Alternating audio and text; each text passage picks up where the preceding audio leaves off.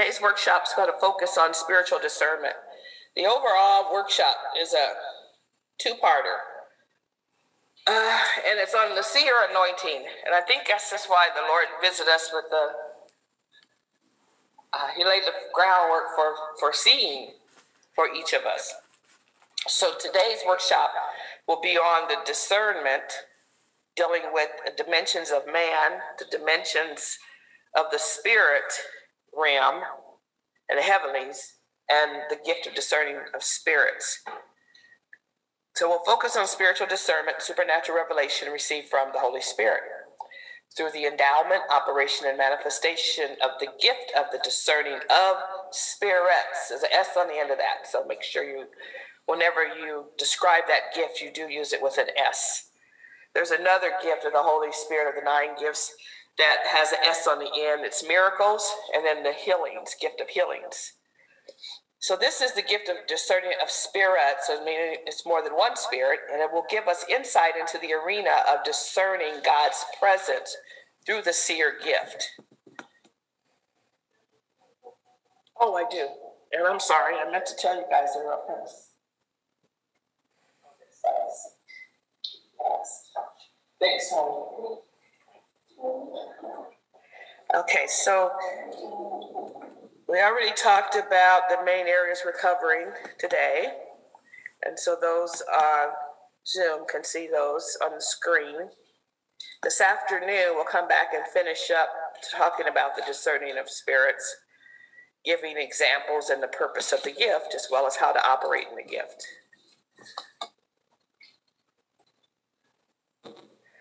So, our first um, introduction is going to be on the scripture reference, Philippians 1, verses 9 through 11.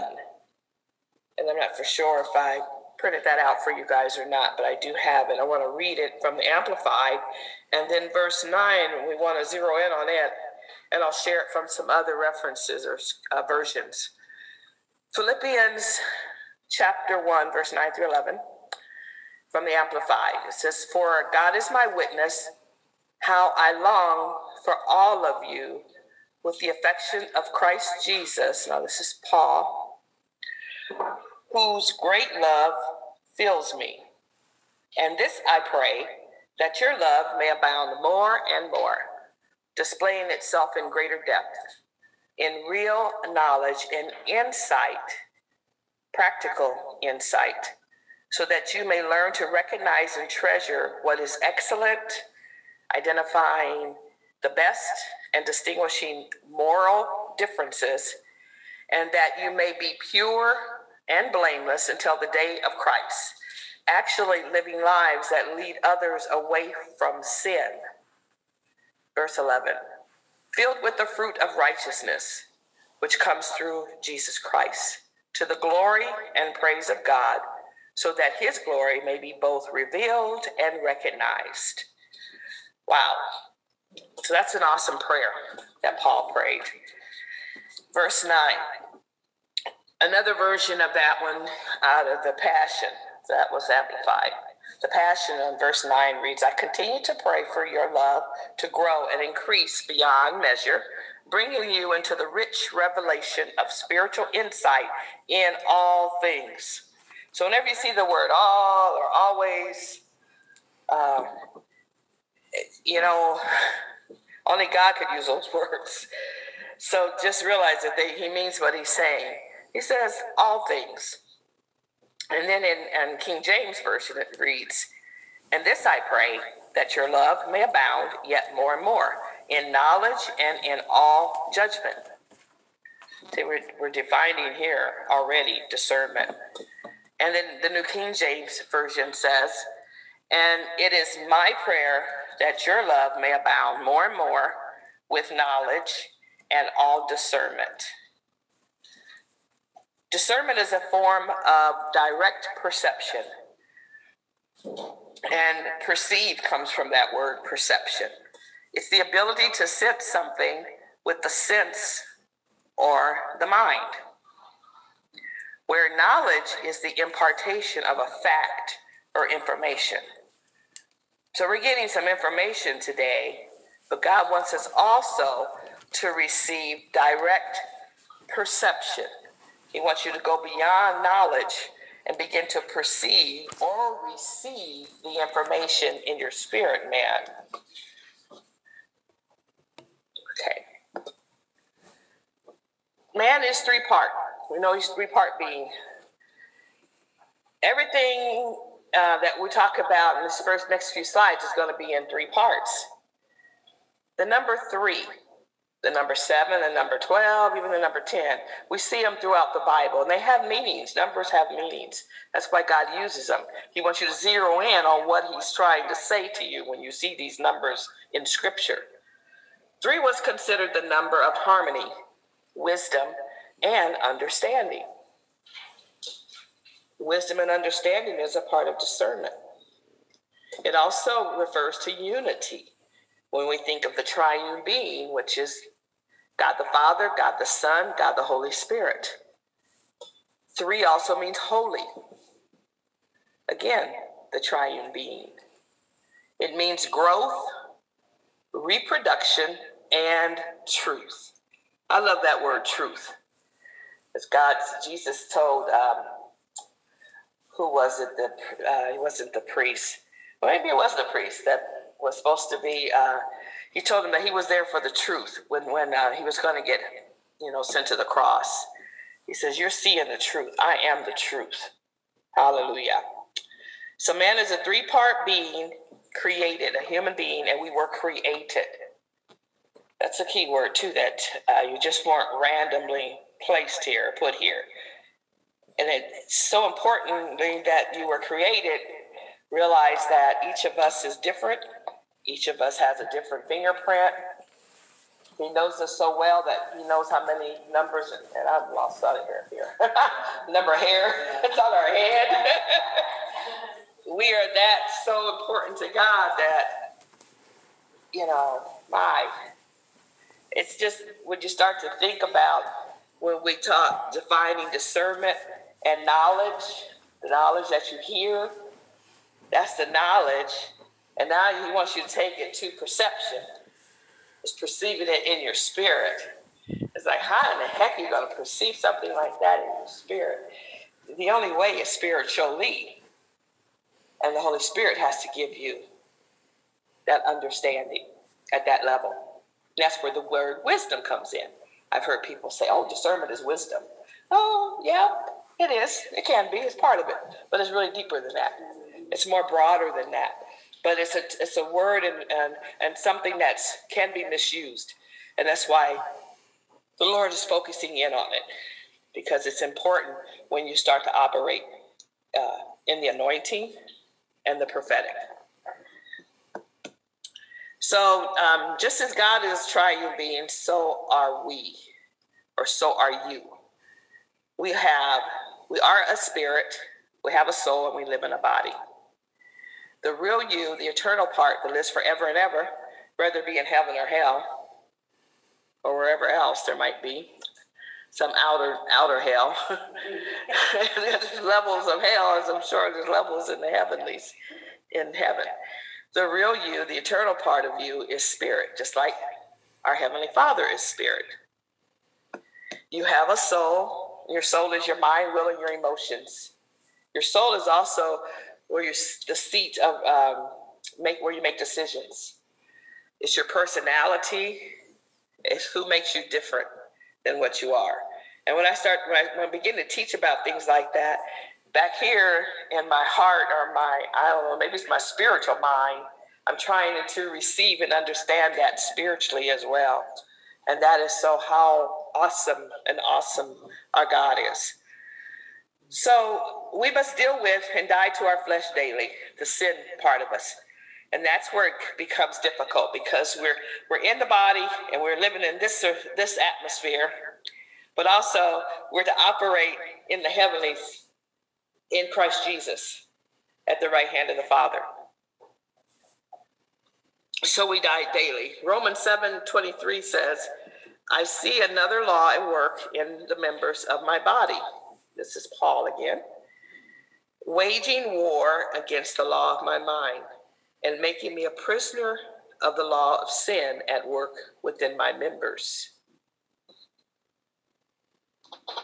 So what gets attacked and challenged is our our bodies, the fleshly part of us, the sin nature that's gonna be there as long as we're in this body, carrying it along. we're gonna have to be we're gonna be challenged. And what you're challenged with is your desires, your appetites, your attitudes. Those are the things that you have to fight to change. And that and you do that by the renewing of your mind and reading the word and spending time with God in prayer and coming among the saints and so on and so forth. And we live in the body to navigate the earth realm. So we have to have a body. And the way we connect with the body is through our senses, the five senses that we have. So humans have five basic senses touch, sight, hearing, smell, and taste. The sensing organs associated with each sense sends information to the brain to help us understand and perceive the world around us. Spirit of a man is the part that connects, communicates, or communes and relates to God because he's spirit. It deals with the supernatural realm, not the natural realm, the supernatural realm. And we always want to put our emotions in there. Try not to put your emotions in there because the supernatural realm and God, relating with God, requires faith. And faith is a whole other thing. It's, it's a substance, but it's something that you don't see. You have to just know that it's there. It's believing. Okay? So the soul is where your personality is housed. It deals with the natural things of the world. That's the soul. Or the earth realm. Things we can see with our natural eyes. Our soul deals with those things. The body or the flesh is the part of you that must be put under. Paul says in 1 Corinthians 9 27, but I keep under my body and bring it into subjection, lest that I, by any means, when I have preached to others, I myself should be a castaway. And in Galatians 5 16 through 26, he strongly states, This I say then, to walk in the Spirit, and ye shall not fulfill the lust of the flesh. So, one way to conquer our flesh is to be spiritually connected to God.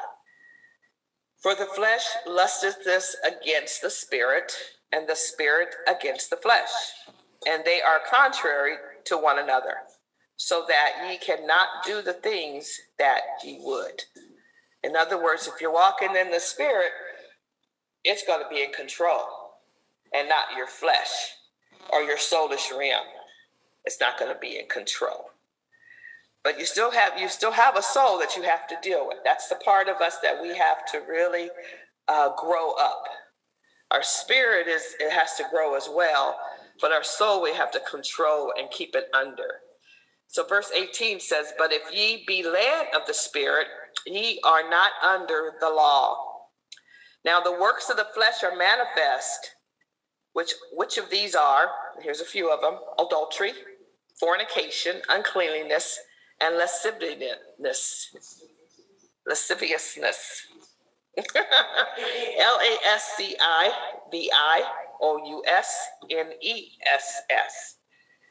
Also, idolatry, witchcraft, hatred, variance, emulations, wrath, that's anger, strife, bringing a division, seditions, and heresies. There's more. Envyings, envying, murder. You can murder somebody with your mouth. Drunkenness, revelings, and such the like, of which I tell you before, as I have also told you in time past, that they which do such things shall not inherit the kingdom of God. Amen. That's a that's a long list, a huge list. And then sometimes we think, oh, um, I'm not doing any of those things. But you better take another look at those items and maybe even look them up and find the definition. They can be very subtle, you know, very, very subtle. And a little leaven is, can, can tear up and destroy the whole lump. So in verse 22, Galatians 5:22, the fruit of the spirit. This is how we know someone is walking in the spirit. That's why the Bible tells us when we're judging other spirits, we're supposed to, or people, you know, you're not, it's not the, it's not the person, it's the spirit of the person, is that you look at the fruit. And they're walking in love, joy, peace, long suffering, gentleness. So they're short to get angry, you know, or react. Goodness, faith. They're walking in faith. Meekness, temperance. Against such there is no law. And they that are Christ have crucified the flesh with the affections and lust. So they've taken that flesh. They used to always tell us when I was coming up, you take that flesh, who's who, who's seating on your throne of your heart? Take that flesh and hang it up on a cross. Because that's what Jesus did for us. He died on the cross so that that could be conquered. So it can be conquered. If we live in the Spirit, let us walk in the Spirit. Let us not be desirous of vainglory, provoking one another, envying one another. So the key to seeing in the Spirit and operating in the Spirit and communion with God is prayer, fasting, and consecration. We must mortify the flesh. That means kill it. We must keep watch over our ear and eye gates we must daily submit our spirit, soul, and body to God's control. Just a daily submission.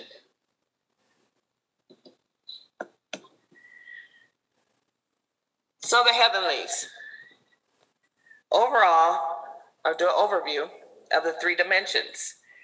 The three dimensions can also, I describe them as the three spirit realms too.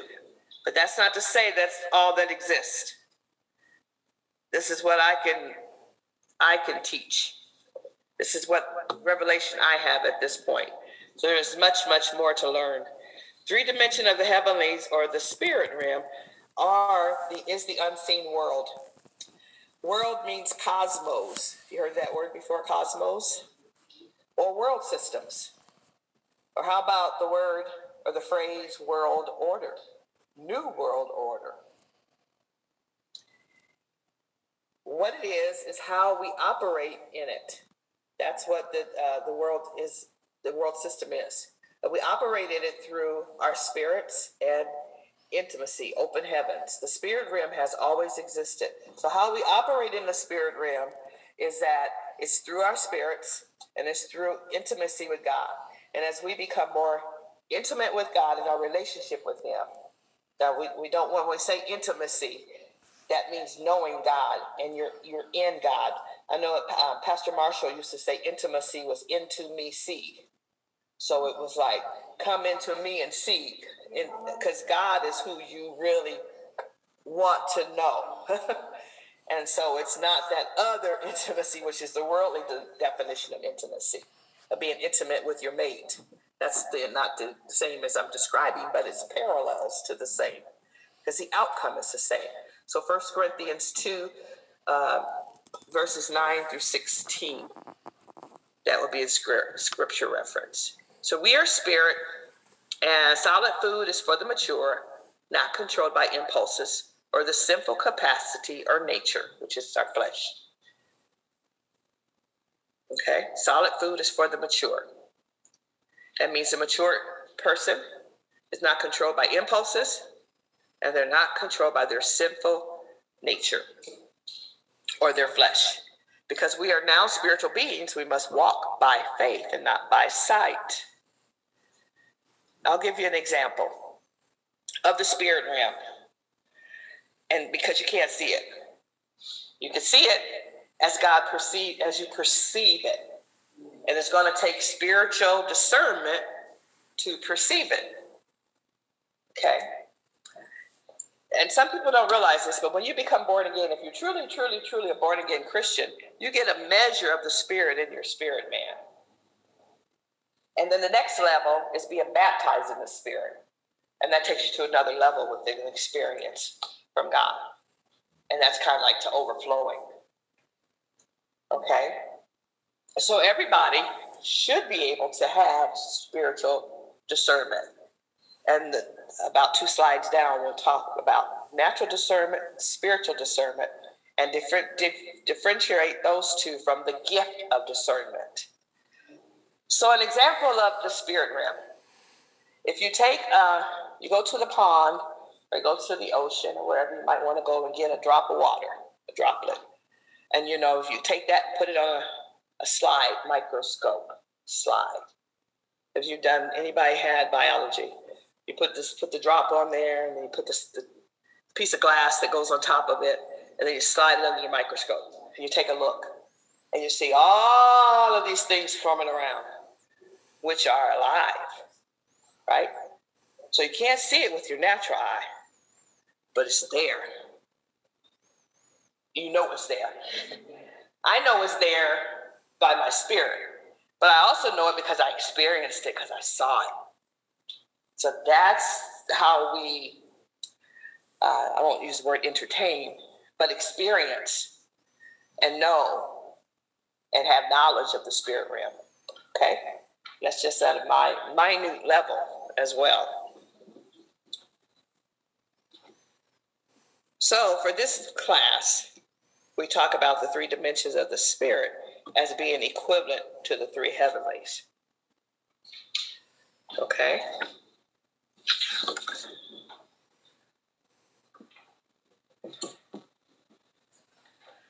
Okay, so the three heavens you have first heaven, second heaven, and the third heaven. So let me explain each of those, but I think first off, I'm going to tell you about this dream. This dream that I had. And uh, I guess the reason why I do what I do too is because God's given me these things and experiences and encounters, and you know, you want to know what to do with them. They're not just for you to sit around and, and have them. They're for you to share them with others. And um, it increases their faith. And it, people are acknowledged by what you're. And they say, oh, that happened to me too. So it's confirmation. But it's like the iron sharpening iron and the body building the body up, growing us up. And so you know, because I, and I don't know if this is my question or, or his question to me this morning when I was getting up for prayer to get ready to come is, um, what do you, th- why do you think that you are, uh, what was, how do you put it? Why do you think you're qualified to teach this area? And, the, and the, he's only talked about one area, which is the seer part. Okay, because that's that's kind of new for me. Although I guess I was a seer from from all along. You know, I knew that you know he had called me a prophet. I knew that had been confirmed. I've done the been through the training, but it's only been a few years ago. He said, "Seer," and it just came out of nowhere. I said, "Okay, seer." But when he does that, is because he wants your attention, because he wants you to begin to explore that more.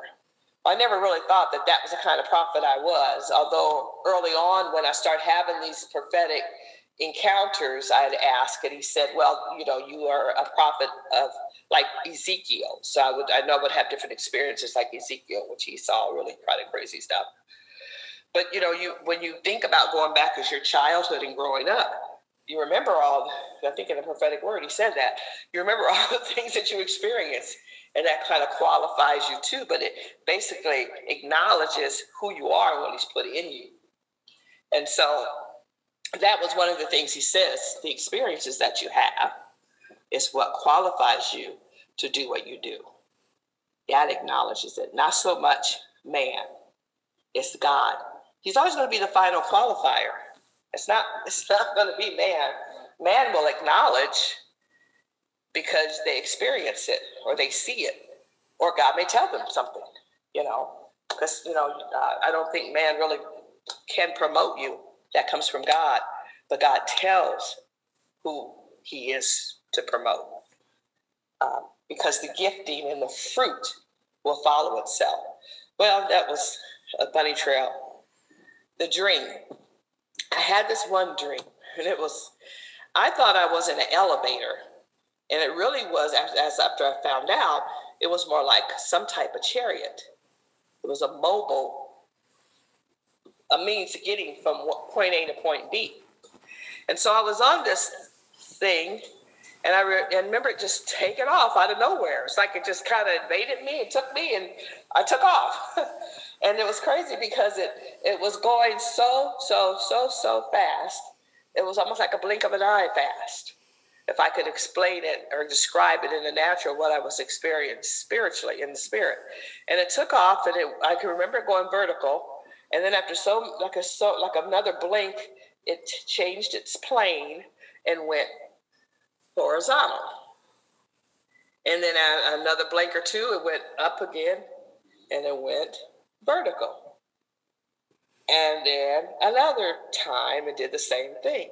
It happened three times. And that the Lord has said, those are the heavenlies, the atmosphere, the heavenly atmosphere. Now, when I got to the destination, the door opened and I could see out. And I'm looking, you know, you're peering to see where you're at, what's going on. Because almost like, you know, you're half asleep, you don't know where you are and I could just see all this activity going on. It's like, wow, what is going on here? And it was like stations and people and, and angels and chariots and people getting off of more chariots. And it was like this loading place where people were going different places. They were being separated. I said, wow, okay, interesting. And I thought maybe I was going to get to go out, get out and go somewhere, but I didn't. And that was the end of it. So I wanted to share that because I'm going to talk a little bit about the atmosphere in the heavenlies and the three heavens. Okay? So planes cruise above the clouds. And the reason why they go above the clouds is because they can go real fast above the clouds. They travel, a plane travels 550 to 580 miles per hour. Okay, that's a fact. Now you're supposed to take that and discern it spiritually, or try to. I don't know if that's a blink of an eye or not. And they say what something travels as fast as the speed of light, the time or something. I don't know what it is. Anyway, I did, that just kind of came to mind. So the higher airplanes climb, the thinner the air gets. So it's think of it a thickness and then it gets thinner. And the more efficient they fly when they get up higher in thinner air because there's less resistance. So that's how they can go so fast. So a commercial aircraft will fly 300, no, 38,000 feet. So it's it's 38,000 feet up in the air, or seven miles to reach cruising altitude. We've all been on a plane. We know about that cruising altitude and how they got to get so high up before they can really go where they're going. It's interesting how they can make up time when they're way behind too. So they can go very, very, very fast. and it puts them, though, I think, in a little bit more dangerous situation when they do. So it takes them about 10 minutes to reach uh, the cruising altitude. Um, and so that is, and when they're when they're going up, ascending and descending, their speed goes down. Their speed for travel is only 150 miles, only 150 miles per hour. We know we drive about 60. We don't ever drive over 100 miles per hour. So planes fly much higher. If they go up higher, they can in this altitude, but it puts it puts them in a safety issue. But to compare those, the height of the 38,000 feet or seven miles, the largest or tallest mountain in the world is Mount Everest. It's 25,000 feet tall. The Rockies is about 14,000 feet, and the Smoky Mountains is just 5,000 feet. So, talking about those heavenlies and the atmosphere and the resistance. How about turbulence? Turbulence. I think they're trying to still. No, they're usually at a cruising altitude, and sometimes they get that turbulence too. But just think what's out there spiritually versus in the natural. Remember, Gabriel took it took him 21 days to get to Daniel for his prayer to be answered. So if you're going up and you're having all this resistance, when you come down, you can also have the same resistance. And the resistance gets stronger in that second heavenlies. Uh huh. You, you, you see what I'm saying? Or you have a question? Uh-huh. Mm-hmm. Mm-hmm. Mm-hmm. Yes. Yes. Yes. Yep. Yep. The answer was delayed because the prince of the kingdom of Persia had withstood Gabriel for exactly 21 days. Interesting. The number 21, guys. People always want to fast for 21 days. Such ability to delay Daniel's answers gives great evidence of the power of the prince of the kingdom of Persia. So that's a powerful area there because that's his domain. Somewhere on his flight from heaven, where God's abode is, third heaven, Gabriel invaded the rim of the high places referred to in Ephesians 6, verse 12, which is populated by the wicked spirits. Michael came to relieve Gabriel, remember, to help him in his opposition to the prince of Persia.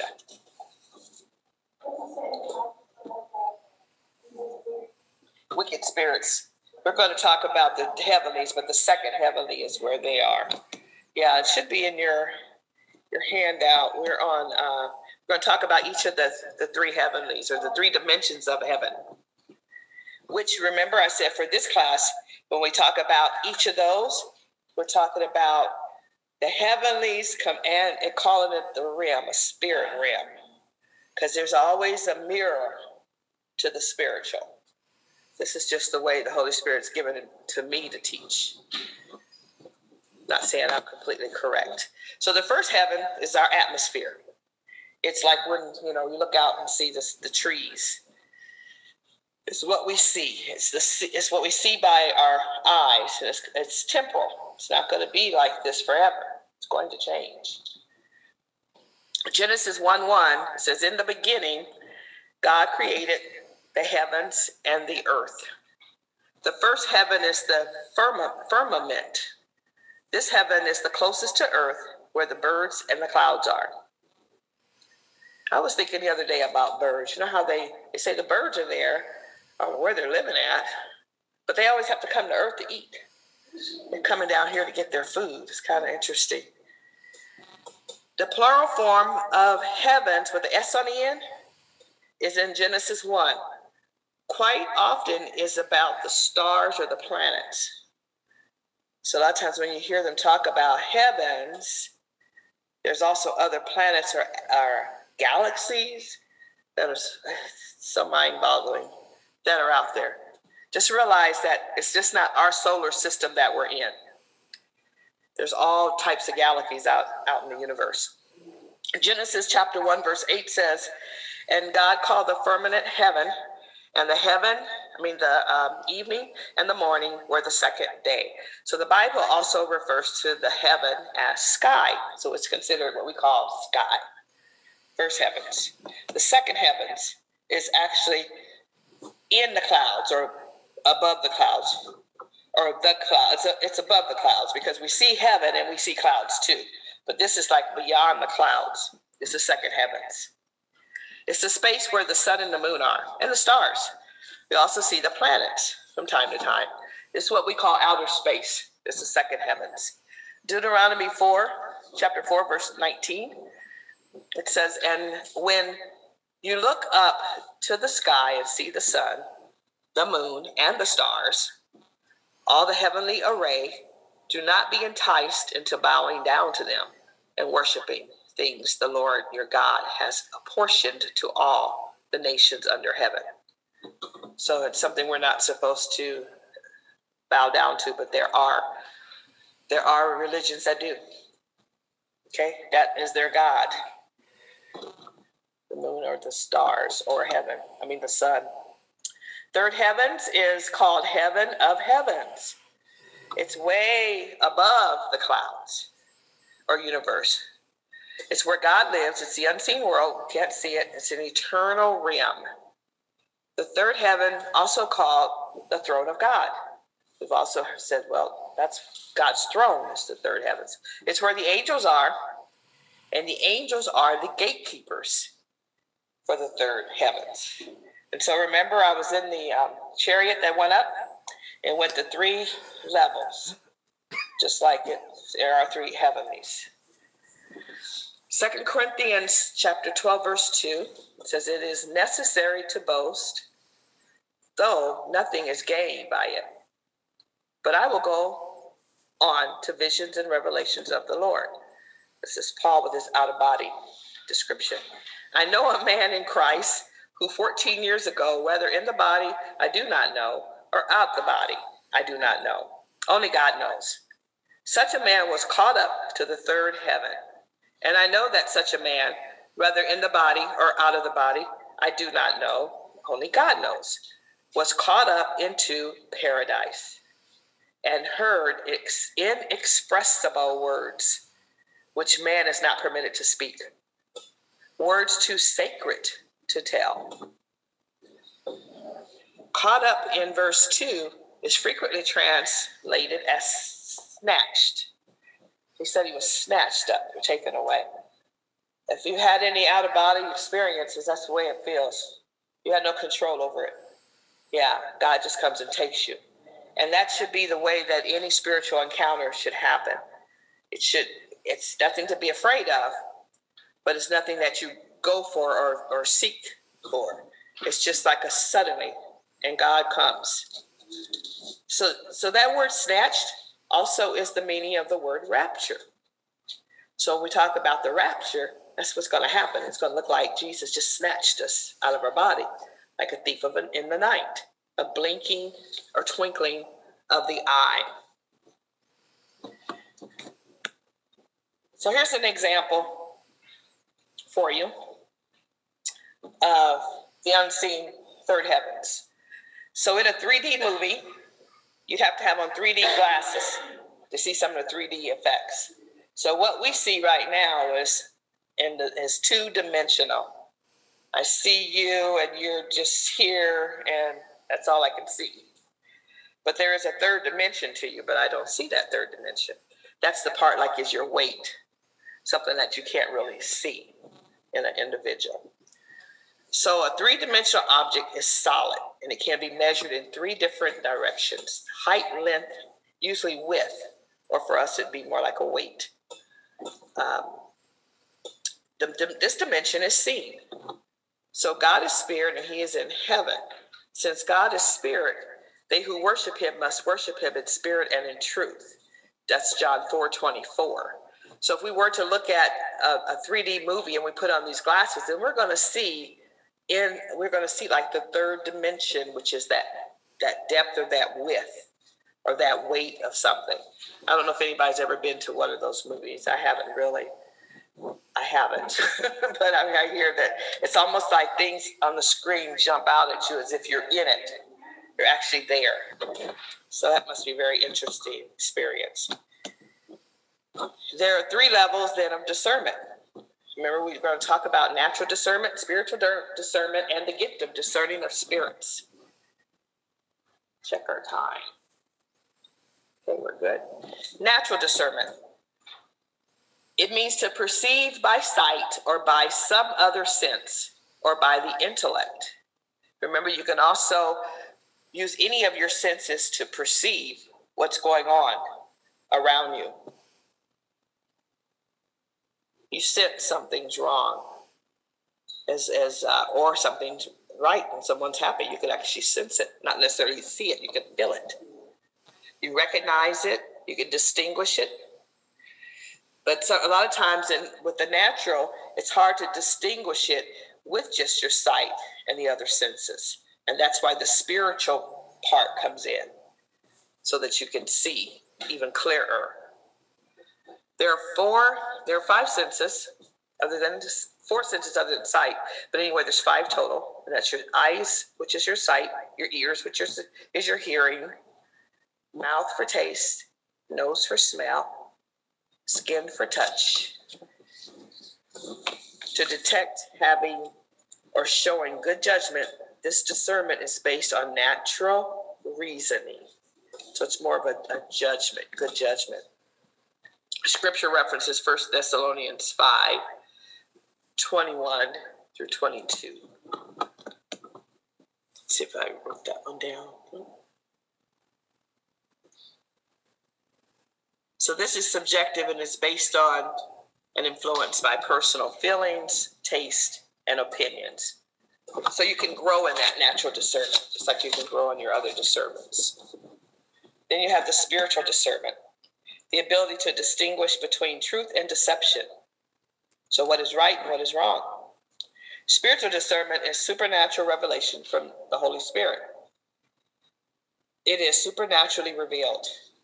We all have a measure of Holy Spirit inside of us. Therefore, we all can discern good from evil. That's uh, Hebrews 5 13 through 14 says, For everyone that uses milk is unskillful in the word of righteousness, for he is a babe.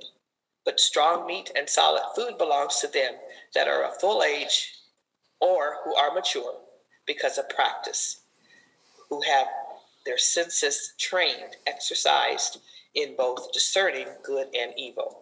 So that's just that's the practice and exercising of your senses. We use our senses to discern good and evil. We chew on solid spiritual food, which is the word, and then we become mature. We must train our senses to discern. It is not an automatic activity. We discern both good and evil, not good or evil, or good versus evil. It's both. It's not one or the other. There are several word, words that are used for discerning or discernment. We already talked about wisdom being a word that people use for discernment as a description of it or a synonym. Understanding is also discernment, so you understand what's happening. Discretion, prudence, testing, and sense. Sometimes people say, I just sense something, I just know something. And then you have the, um, the third level, of discernment is the gift of discerning of spirits, which is in 1 Corinthians 12 10. This is a supernatural insight and revelation from Holy Spirit, very similar to spiritual discernment, but this is actually a gift in operation. And typically, with the gifts, they um, the Holy Spirit releases the gift as He wills. But if you operate in that gift, it's a gift that you can say God has given you. So everybody doesn't really have the gift of discerning the spirits, but everybody has the first two natural discernment and spiritual discernment. Where the gift of dirt, any gift out of First Corinthians 12 is given to you as Holy Spirit wills based on a lot of things. We talked about your calling, your purpose, and so on and so forth.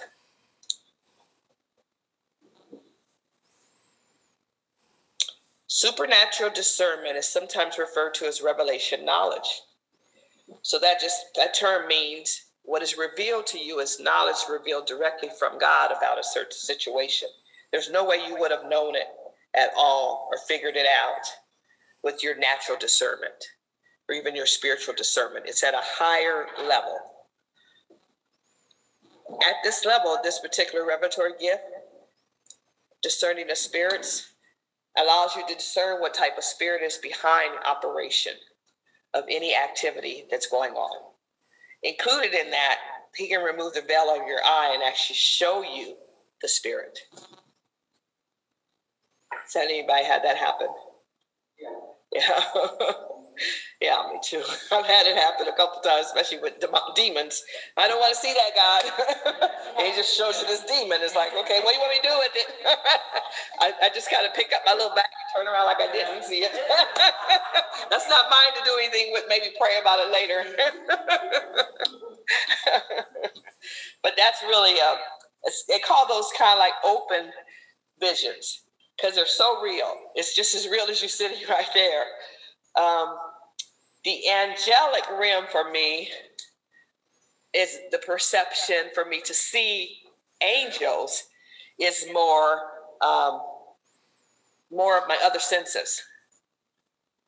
You know, your uh, your feel. You can you know there you can sense their presence, or your smell. Um, and then in your spiritual with your spiritual eyes, because your spiritual eyes is it's interesting because your spiritual eyes is not as keen and clear in the as the natural eyes are because we're in the natural. But in the, with your spiritual eyes, it's more of a, a, a foggy glow, a haze, a halo. Um, there's a, there's a couple other words to describe that. So you can say see the image or the shape of something. Yeah, a silhouette. That's the word. Yeah, it's a silhouette. So um, it's it's a little different because that the magnitude of that glory is, I think, also to protect us as well. There's a lot of protection in, included or involved in that.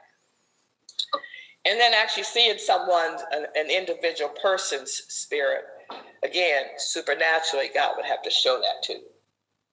The only spirit I've seen is my own. you know, when I was taken to heaven and saw my, my spirit, and God showed had He had me there doing something or he was doing something for me or with me. Um, but so it's not common to have people describe that they see somebody's spirit, but God can tell you things. And that's how the gift of discerning the spirits can also operate. You just, He releases the knowledge to you because it's revealing something to you. It works frequently with uh, the word of knowledge and the word of wisdom. 1 Corinthians 12:10 says it's the ability to distinguish sound godly doctrine from the deceptive doctrine of man, made religions or cults. And that's the amplified version of 1 Corinthians 12 10. 1 Timothy 4 1 says, The Spirit explicitly says that in the latter times some will fall away from the faith, paying attention to deceitful spirits and doctrines of demons. We are to be forewarned to be forewarned is to be forearmed. Satan's number one weapon is deception. We must not be ignorant of the devil's schemes. We must be quick of scent, meaning sniffing out. Quick of scent means to sniff out, like a sheepdog sniffs out, and smell the evil. Isaiah 11 3 in the King James Version declares that the Spirit of the Lord would make him of quick understanding. Quick understanding there also means quick descent or quick scent, smell. Um, in the commentary, Benson's commentary for uh, 11.3, it says, uh, it shall make him of quick understanding. And the Hebrew word shall make him quick scent means a smell or perception or of quick discernment. And so you would get that out of Isaiah chapter 11, verse 3, if you wanted to go back and look over that. This is like unto the nose of a sheepdog, sharper than that of a human. Just like the, you know, the eagle's eyes are so sharp, the sheepdog's nose is the same. He's able to detect a wolf in sheep's clothing.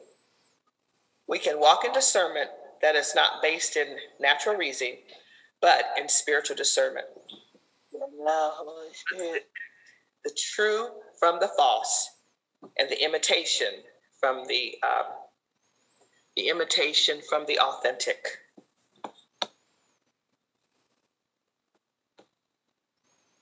Okay. We're going to move on. Talk about spiritual senses here. Sharpening your spiritual senses. I always read that and said, How do we sharpen? I always ask, How do we do that, Lord? How do we sharpen our spiritual senses? Well, here's how you do it God uses our natural senses just as much as He uses our spiritual senses.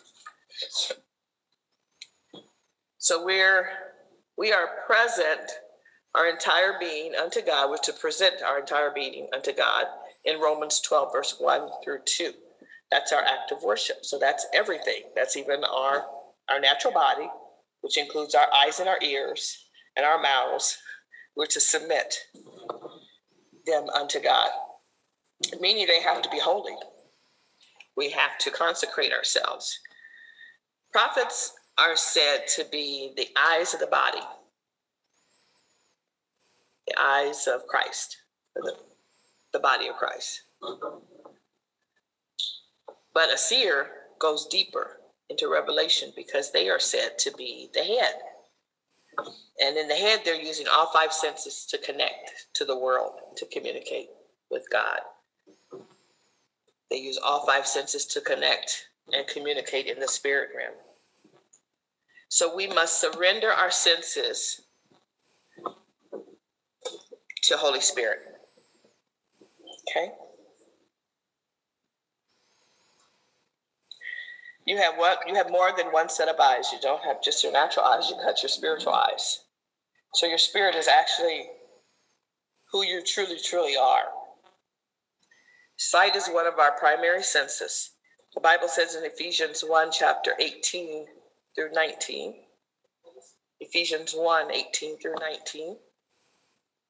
I pray that the eyes of your heart may be enlightened, so that you will know what the hope of his calling is and what are the riches of the glory of his inheritance in the saints, and what is the surpassing, surpassing, um, sorry, greatness of his power toward us who believe.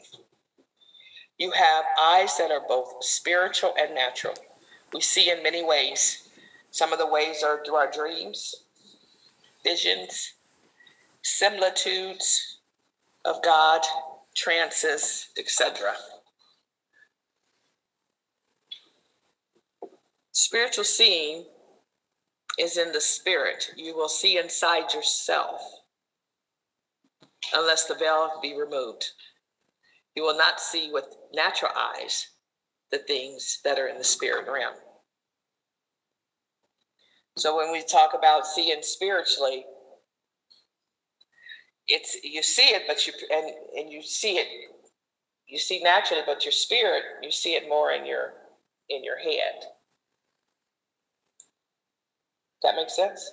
Has anybody seen in the spirit where God showed him something? Yeah. yeah. And you didn't see it. You knew you knew you saw it, but it wasn't here like this tablet, but it was in the spirit. Because he allowed you to see that. Something it's nothing that you made happen. He showed you something that he wanted you to see for whatever reason. Maybe you were praying, you saw somebody, a person, you saw their face.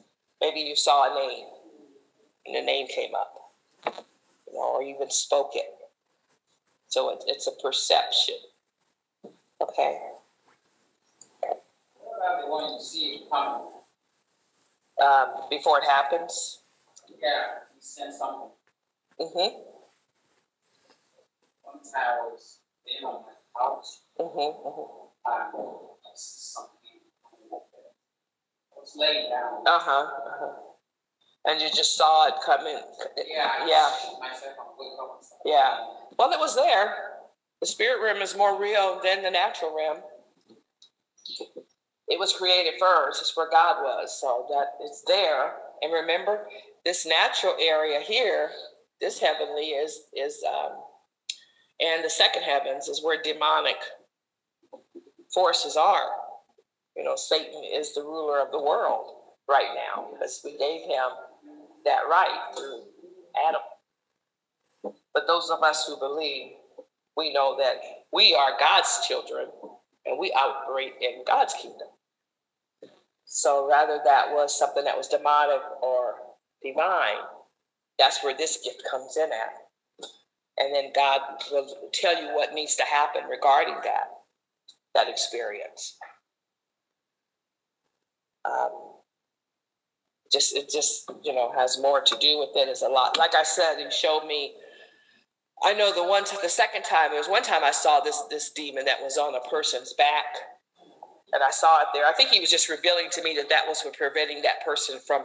Uh, they really wanted to dance and get involved in dance ministry and everything, and we would always be praying, and they were always in this constant pain and on and on, and we were just praying as a group, and he showed me that.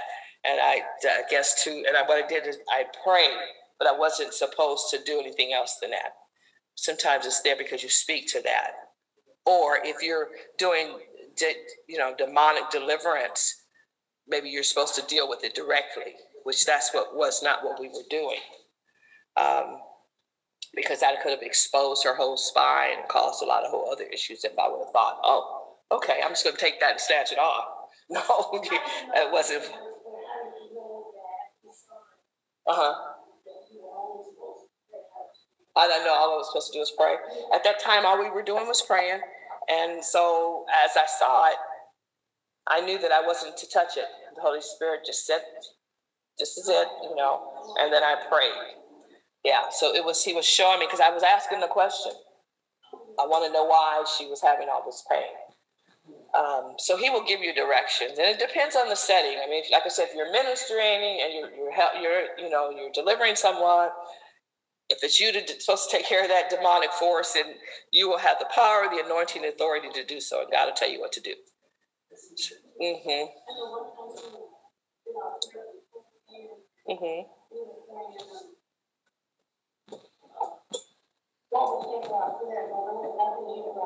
Mm-hmm.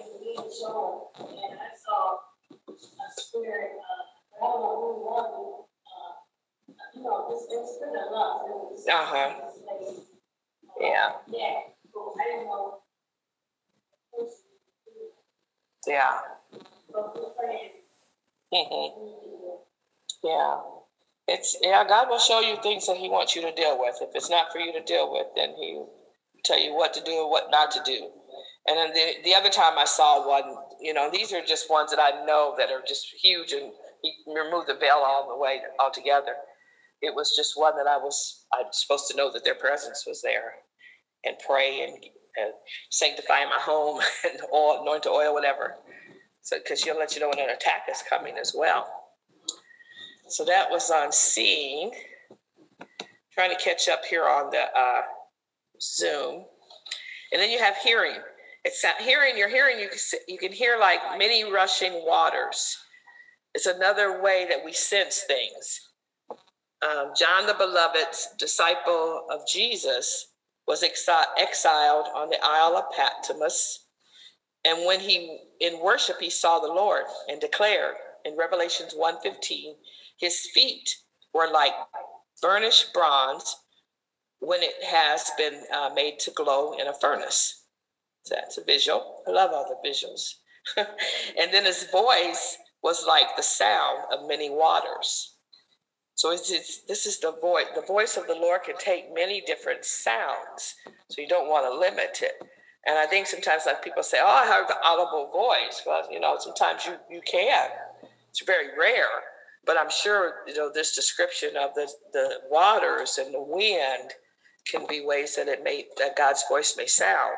Usually, when I hear it as more of an audible, He's just calling my name. it's like to wake me up or trying to get my attention, and um, or I'm not doing what I'm supposed to be doing. I'm out of position. I should have been up praying. I'm sleeping. you know, wake me up, call me. It almost sounds like my daddy. um, but the other thing with hearing, I was thinking there was one night I was at, you know, going, trying to get to bed and, and at the end of my day and everything. Sometimes I'll do prayer and uh, reading. But I remember hearing, um, uh, hearing this music coming, this beautiful music coming from somewhere. And I knew it was my neighbors, and said, it sounds so clear and, and so near to me. And I looked around, looked around, and I even looked out the window and see anything. And then I got back in bed and I laid there and it happened again. And it was, I found out it wasn't coming from anywhere else, but right inside my spirit, man, it was coming up. So it was like angels, angelic singing, heavenly music or worship music. It was just awesome. So these are type encounters that you can you have, and God, it just happens. You don't be looking for it to happen and he just wants us to really know him. He's wooing us to know him more and more about him. But that is a way of of perception, of perceiving. And, and another one, and I have, I think we'll talk about the smell, was I smelled the fragrance. Um, the other day, but that happens to people too. So uh, there are countless ways that God speaks to us. We may cover some others, but it's real specific um, information that is not a part of uh, today's class. Uh, he speaks to you from deep inside into your heart. You know, your heart can also be, be described here as your heart is your ears, where you can listen, you can hear. You know, one of his quotes, one of Jesus' quotes, he says, He that has an ear to hear, let him hear what the Spirit is saying.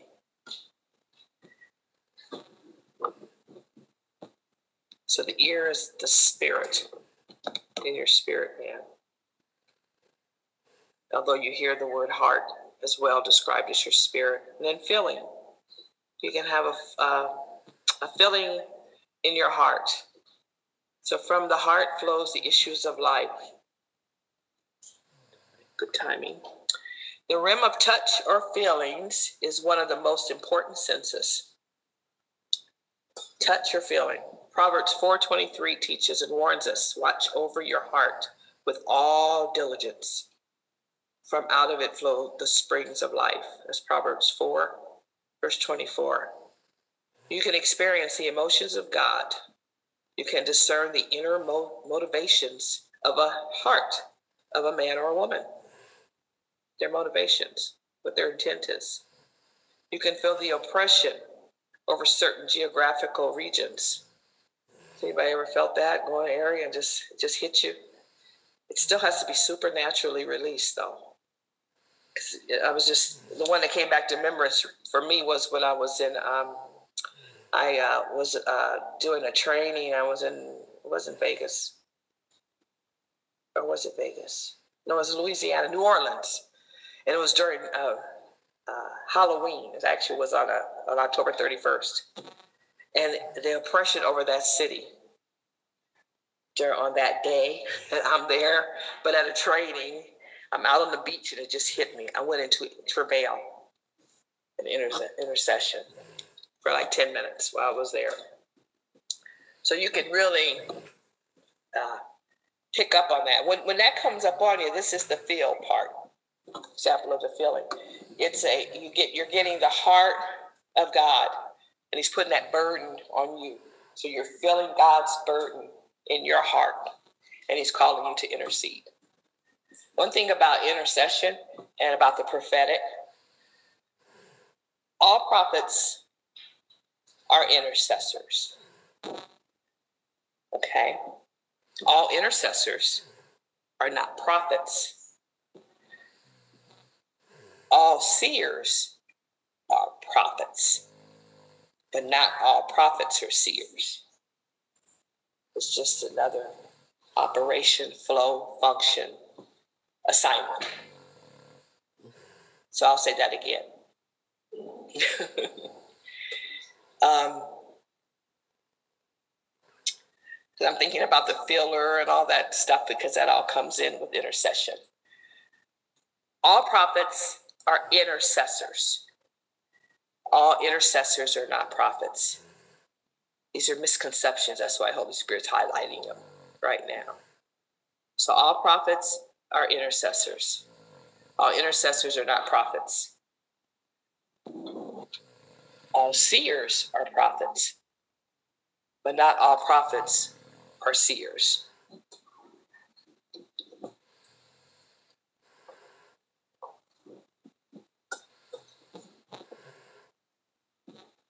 The feeler gift operates deeply and strongly in the intercessor. It is where God's burden comes, becomes your burden. God's burden becomes your burden.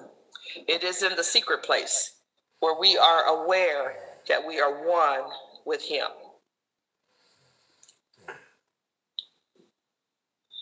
Um, I can remember another example that I need to share regarding this. Uh, and this was when I, uh, I think it was just, I was in a, concert, a season of consecration. So I had been praying and fasting as well but I was visited by the Lord, and it was more of Him impregnating me. I got pregnant in the spirit. And I just knew that when it happened, I think I shared this with you, Gwinnett, where um, it just felt like the holy something inside me twisted and and turned. Sounds like it's like, oh, she was in pain or having agony or it wasn't comfortable. But it was really awesome. And it was a spiritual encounter. And it was like I was in another, my spirit was being taken and I don't know, just changed and rearranged. But there was like something was imparted as well. I could tell I had an impartation as well. That's why I call it being impregnated. Uh, it was beautiful. But anyway, that can those kind of things can happen and they're spiritual. What you do what you do with them is you yield. And then you pray it through and then you can ask the Lord what it was. But many times you don't get information and, and the full answer for days, for months, for years. But what happened? It's amazing. Because everything in the spirit is eternal. It's eternity. It's you got the beginning and the end all there at the same time. It's eternal. There's no time in the spirit. Right? Awesome. It's one of those aha moments again where you, you're getting this knowledge, but then you, God wants us to remember that He wants us to understand it in our spirit, man. Take it to another level.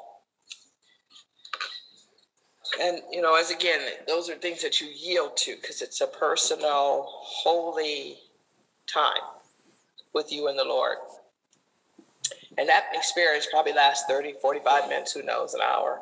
I just remember falling asleep like a baby and I slept like a baby. Best sleep I could ever gotten. Taste. Number four, tasting, smelling, and other leadings. So all five of our senses can be surrendered to the Holy Spirit and should be. And they come under the anointing of God to discern good, both good and evil. This includes the senses of taste and smell as well. So you have um, ever tasted something? Some people say, "Oh, I have a bad taste in my mouth about something," and then smelling, the sense of smell. Psalm 34 8 says, Taste and see that the Lord is good. 34 8. Sometimes the word is like honey. You cannot get enough of it. It is so satisfying. I'm glad I have more of those experiences than I have the bad taste. I have the good taste. And then um, not so many days ago, I smelled cinnamon in my kitchen, and uh, just you would think that oh, you know, it's in your kitchen, you got some good smelling bread going on over here, or, you know. But I did have some roses on the table, but they were over on the dining room table. They were nowhere near where I was smelling that scent, and I'm just looking for it, trying to find it, and it wasn't there. And I said, "Oh goodness, that smelled good." And then I didn't really think much about it the first time, but the very next day, in the same area, it happened a second time. And I said, "Oh, I get it. It's something from heaven." I said, "It smells like frankincense." He's like, "Oh, I really know what frankincense is." but it was it was amazing. It was just beautiful, beautiful, beautiful aroma. But you know, I felt it was like the holy angels in there in my in my presence. Just kind of reminded me that they're around. And then you have the, the fifth one is what we call a knowing sense. I mean, the sixth one, they say this is a sixth sense. So we have seeing, hearing, feeling, touch, and smell. So this would be six, and it's a knowing sense. You just know and you know her. Some people are like that. They just know. How do you know that? You be asking questions. How in the heck did you know that? I just know. I just, I don't know. I know. it's something supernatural or, or different about them. You just have a knowing. I think James Goll is the one that kind of brought that out as something he has done. You do not know how you know, but you know. Uh huh.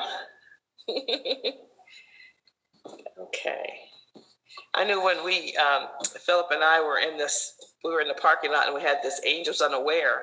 I just knew that was an angel. At the time I didn't, but after he walked away, I knew. I just knew that I knew. And it wasn't like I had this, you know, the Lord say it, you know, or, or see it. It was like a, it was like another part of me that just knew. So that's what we mean by the sixth sense of a knowing, a knowing spiritually. Okay, wisdom keys. Staying, you have to stay grounded in the word. These are keys for uh, walking in discernment. Grounded, you always want to be grounded in the word in order to be more effective in receiving and discerning any kind of revelation because it's always going to parallel or line up with the gospel. It's going to always, with that word truth, it's going to line up with truth. So if we present our senses to evil, they become a servant or slave to evil. That's in Romans 6 13. And I'll give you some other verses. So this is all in chapter 6 of Romans, verse 13, verse 16, and verse 19. Verse 13, 16, 19, Romans 6. If we present our senses to righteousness, then they become a servant slave to righteousness. That's a good thing, right? Okay. So before we take a couple minute break, I want to say this prayer here. And if you guys would close your eyes and oh, meditate on the Lord and receive, receive, receive. Oh, God, thank you. We worship you, Lord. Hallelujah. Dear Lord, we submit our senses to you for your divine purposes. Cleanse our ears and our eye gates with the blood of Jesus. Reveal to us any areas of hindrance or blockage to a particular sense. Help us to be aware of an area where evil has or can creep in and cause Holy Spirit not to flow through us freely. We pray Isaiah 11 3. Make us of quick understanding in the fear of the Lord and help us to not judge after the sight of our eyes, neither reprove nor make decisions by what our ears hear. Hallelujah. Let's receive that. And we ask for healing, deliverance, and restoration. In Jesus' name. We thank you, Lord, for hearing and answering our prayers. In the mighty name of Jesus Christ. Amen. Hallelujah. Thank you, God. Thank you, God. Thank you, God. Hallelujah. Hallelujah. Okay, we're going to take like a five, ten minute break. I'm going to stop sharing my screen.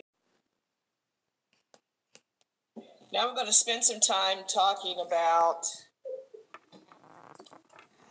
the third dimension of discernment, which is the gift of discerning of spirits. This is important um, in understanding and flowing and operating in the spiritual realm and understanding the seer gift, which will be at the next boot camp. Someone was asking about the difference between, because there is a difference between the flow of the prophet, which is more of a Nabi prophet that flows from an inner, just a bubbling up, and the seer. Although a prophet can can flow out of both areas, a seer mainly receives their revelation from God and their knowledge from God through the senses, more than a nabi. But you you don't limit God in what he, how He wants to re- release knowledge to you and revelation to you. But just know that it can flow both ways, and there is a difference between the two. If there had not been, He would not have told me you're a seer. And that's where I want you to focus on now for whatever reason. Could be because of these end, end time days, the last days, or what have you. But we know there's more spiritual activity that is happening now than ever before and will only increase. And, um, you know, the Bible tells us his people perish because of lack of knowledge. And we must have knowledge and understanding to move forward with him. So in First Corinthians chapter 12, verse 10, I'm going to go to this, there we go. It reads, He gives someone else, this is uh, the Living Bible translation, Living Bible. He gives someone else the power to know whether evil spirits are speaking through those who claim to be giving God's messages, or whether it is really the Spirit of God who is speaking. So he gives, let's read it again. He gives someone else the power to know whether evil spirits are speaking through those who claim to be giving God's messages. So you're discerning what spirit is coming out of a person as they proclaim they're speaking for God. Or rather, it is really the Spirit of God who is speaking. That's part of that discernment. Or the gift of discerning of spirits. It's just another way of another version of it. You, we must know there is a higher realm. The spirit realm operates or is governed by spiritual laws. It has its own laws. Just like we have laws in the natural, it's mirrored in the spirit. comes from the spirit. Just as there's laws for gravity, electricity, physics, all governed by natural laws. We know that there are also spiritual laws that have to be followed. We must move into a higher dimension of the gifts of the Holy Spirit, especially the gift of discerning of spirits. We are called to detect the motivating source working behind the scenes not just observing and reacting to the natural realm. We are called to a higher sphere of discerning, which is beyond the natural realm, which is the spiritual, the spiritual realities. So we need to sharpen and more exact uh, spiritual perception for the times in which we live. So we want to be more exact about what we're perceiving remember, our perception comes from all of our senses, not just our eyes. Don't limit it to just your eyes. Let us hear and respond to the Holy Spirit's voice, which says, Come up here. Come up higher. Regardless of the various ways God speaks to us, it is important that we interpret the revelation properly to receive the wisdom, understanding, and counsel he is imparting. Subjective revelation must be checked against the Word of God and the counsel of other solid believers. So, whenever God reveals something to you or the Holy Spirit reveals something to you, you're not for sure what it is, take it to a leader, take it to someone you trust, take it to a mentor, someone more seasoned in, in the Word or spiritual things. We must test every spirit to find out whether it is from God or is it is it from the devil or is it just us, our own flesh? We'd be surprised how much of this junk is us, just us. We're fighting with that flesh, word against the flesh. One major test is in 1 Corinthians 12, verse 3. Wherefore I give you to understand that no man speaking by the Spirit of God calleth Jesus accursed, and that no man can say that Jesus is the Lord but by the Holy Spirit.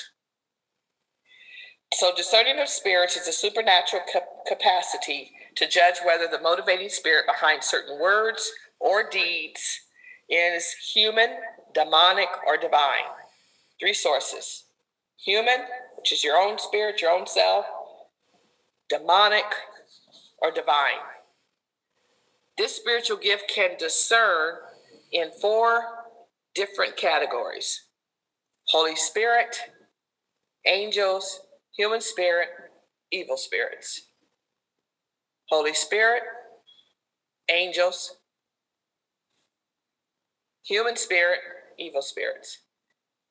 In this workshop, you will learn the purpose of discerning the spirits, many examples of its use in Scripture, and the guidelines for operating in this gift in your own life, your own everyday life. So, the gift of discerning the spirits is a supernatural gift of perception. It's given sovereignly by God to enable individuals to distinguish the motivating spirit behind certain words or deeds for the purpose of determining the source of spiritual activity. The dividing line between human and divine operation may be obscured to some believers, but what with the faculty or the gift, now this is the gift that the Holy Spirit gives, sees a clear separation. They can tell the difference. It's really distinct. You will definitely know. Spiritual discernment is the this is discernment, the second level, is the grace to see into the unseen. But the gift of the Spirit is to perceive what is in the Spirit. Its purpose is to see into the nature, the nature which is veiled or hidden. So that which is hidden is, is, um, is brought out in the light. The gift of discerning of spirits works along with the gift of the word of knowledge and the word of wisdom. It can also operate with other gifts, for example, gifts of healings and miracles. trying to think of a, an example for you when using the gift of the word of knowledge and the gift of wisdom, because those are other two more of the nine gifts, but those two are uh, considered revelatory gifts like the gift of discerning of spirits. And so when we talk about the nine gifts of the Spirit, um, there, there are three cat, different categories. You've got the three that say something, the three that do something, and the three that reveal something. The three that reveal something are the gift of discerning of spirits, the gift of word of knowledge, the gift of the word of wisdom.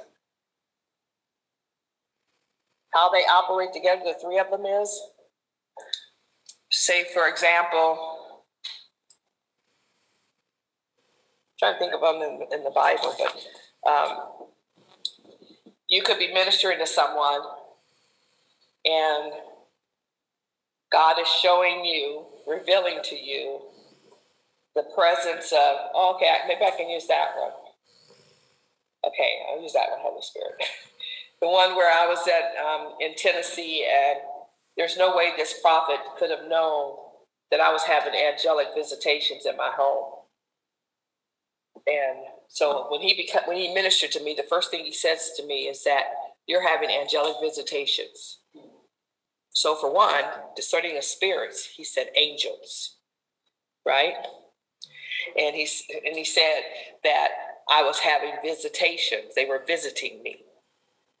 So that's a word of knowledge.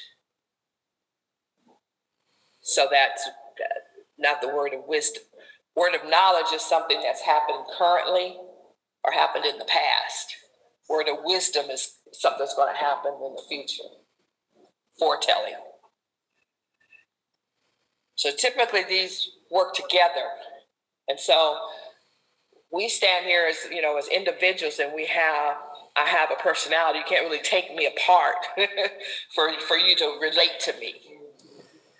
But if you wanted to take me apart and pick me apart to understand me, you maybe you could possibly. You know, like my childhood, my birth, where I lived, my education, I'm a nurse, different things like that. Or for the Holy Spirit, it's the same thing. He's a person. These gifts are his personality. They operate with him all the time we break him apart to learn about him, the different aspects of him, and how he operates and how he thinks, and so on and so forth. Okay. So remember that when the gifts of the Spirit are flowing, you could see four, five, six of them operating at the same time. You might not be able to separate them, but they're operating. Okay. They work they work hand in hand together. So, the gift of discerning the spirits is the supernatural ability to discern and distinguish between not only good and bad, but different classes of spirits. To recognize the identity and very often personality and condition of the spirits which are behind different manifestations or activities. The Holy Spirit, which is the third member of the Godhead, lives inside of us. And then you have these are the classes. You have the good angels, which are the divine spiritual beings. who live in the spirit realm, and then you have fallen angels. One third of the angels that rebelled against God are considered fallen angels. So you have fallen angels, but you also have evil spirits or demons. Fallen angels are Mm-hmm. I am going to be teaching on those in the future. I have been dealing with angels, and then the Lord just gets, I'm, I'm kind of getting away. From, don't want to deal with demons, but I'll have to do some more demonology study. But yeah, they are evil spirits and demons. They're part of the pre Adamic world before Adam. Pre Adamic. Kind of like angels, but they're unclean spirits. They're disembodied spirits subjected to Satan. So they are different than fallen angels. Fallen angels are, were angels in heaven with God. And they, they got put out when they, they went with Lucifer. So they're angels. And then you've got evil spirits and demons that are different. But that's a whole other subject with demon called demonology. And then we have our human spirit, which is our, our spirits.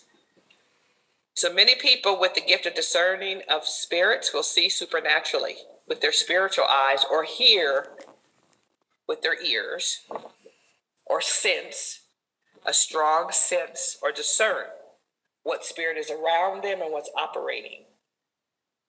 Now you can pick up something on people.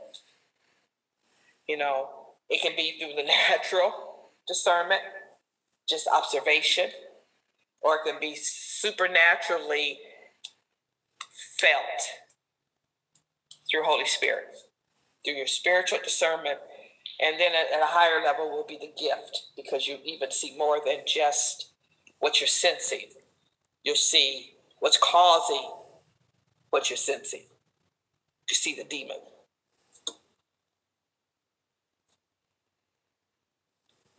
Or you can see the angel, the angelic. You see, you can see glory on people. Mm-hmm. You know, you've had anybody that's ministered to you that's imparted God's grace on you. You can, you can kind of really pick up on that, that, you know, it's something that was of God and receive it because it's tangible. That's why next month we'll talk about the anointing because you have to understand the anointing and the glory before you can really start to fully operate in, in, in these gifts because you understand how that's part of the law, the law of the Spirit, God's kingdom. So to discern means to perceive, distinguish, or differentiate what spirit is manifesting. Discerning the spirits is a supernatural capacity to judge whether the spirit operating has a source that is human, demonic, or divine.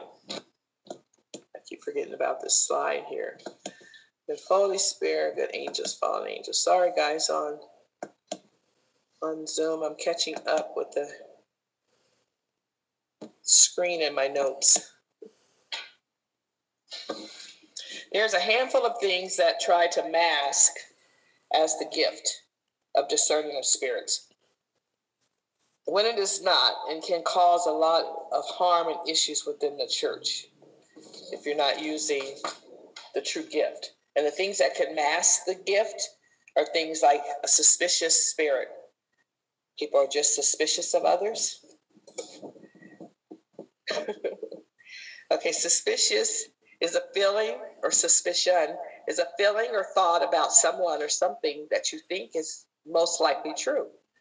It can be easy to become suspicious of individuals because of our own view, prejudices, rejection, or understanding or situation of people.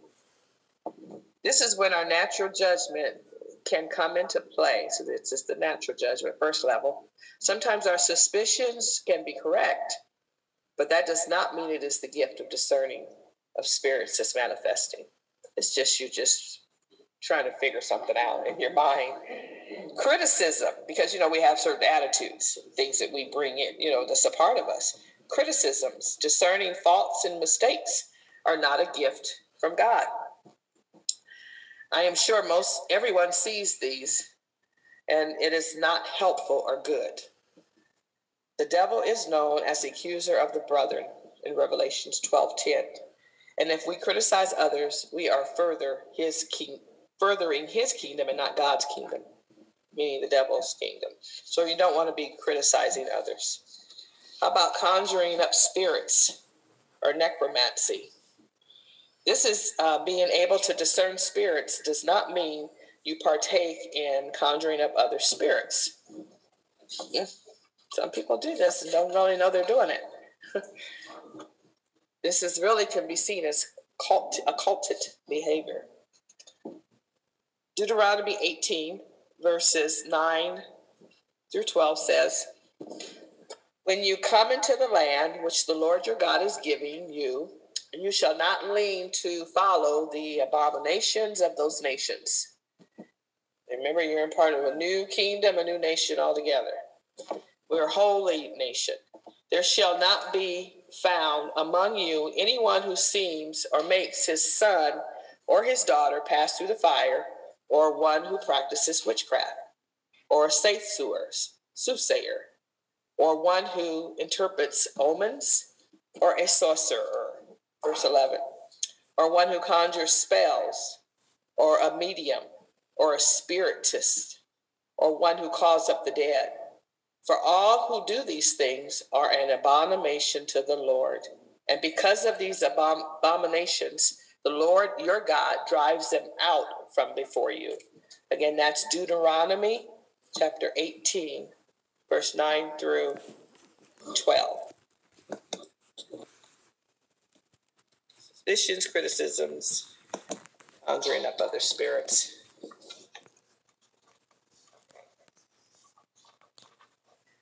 Before we take our break, I had a quick activation I wanted us to do. It's not going to take very long.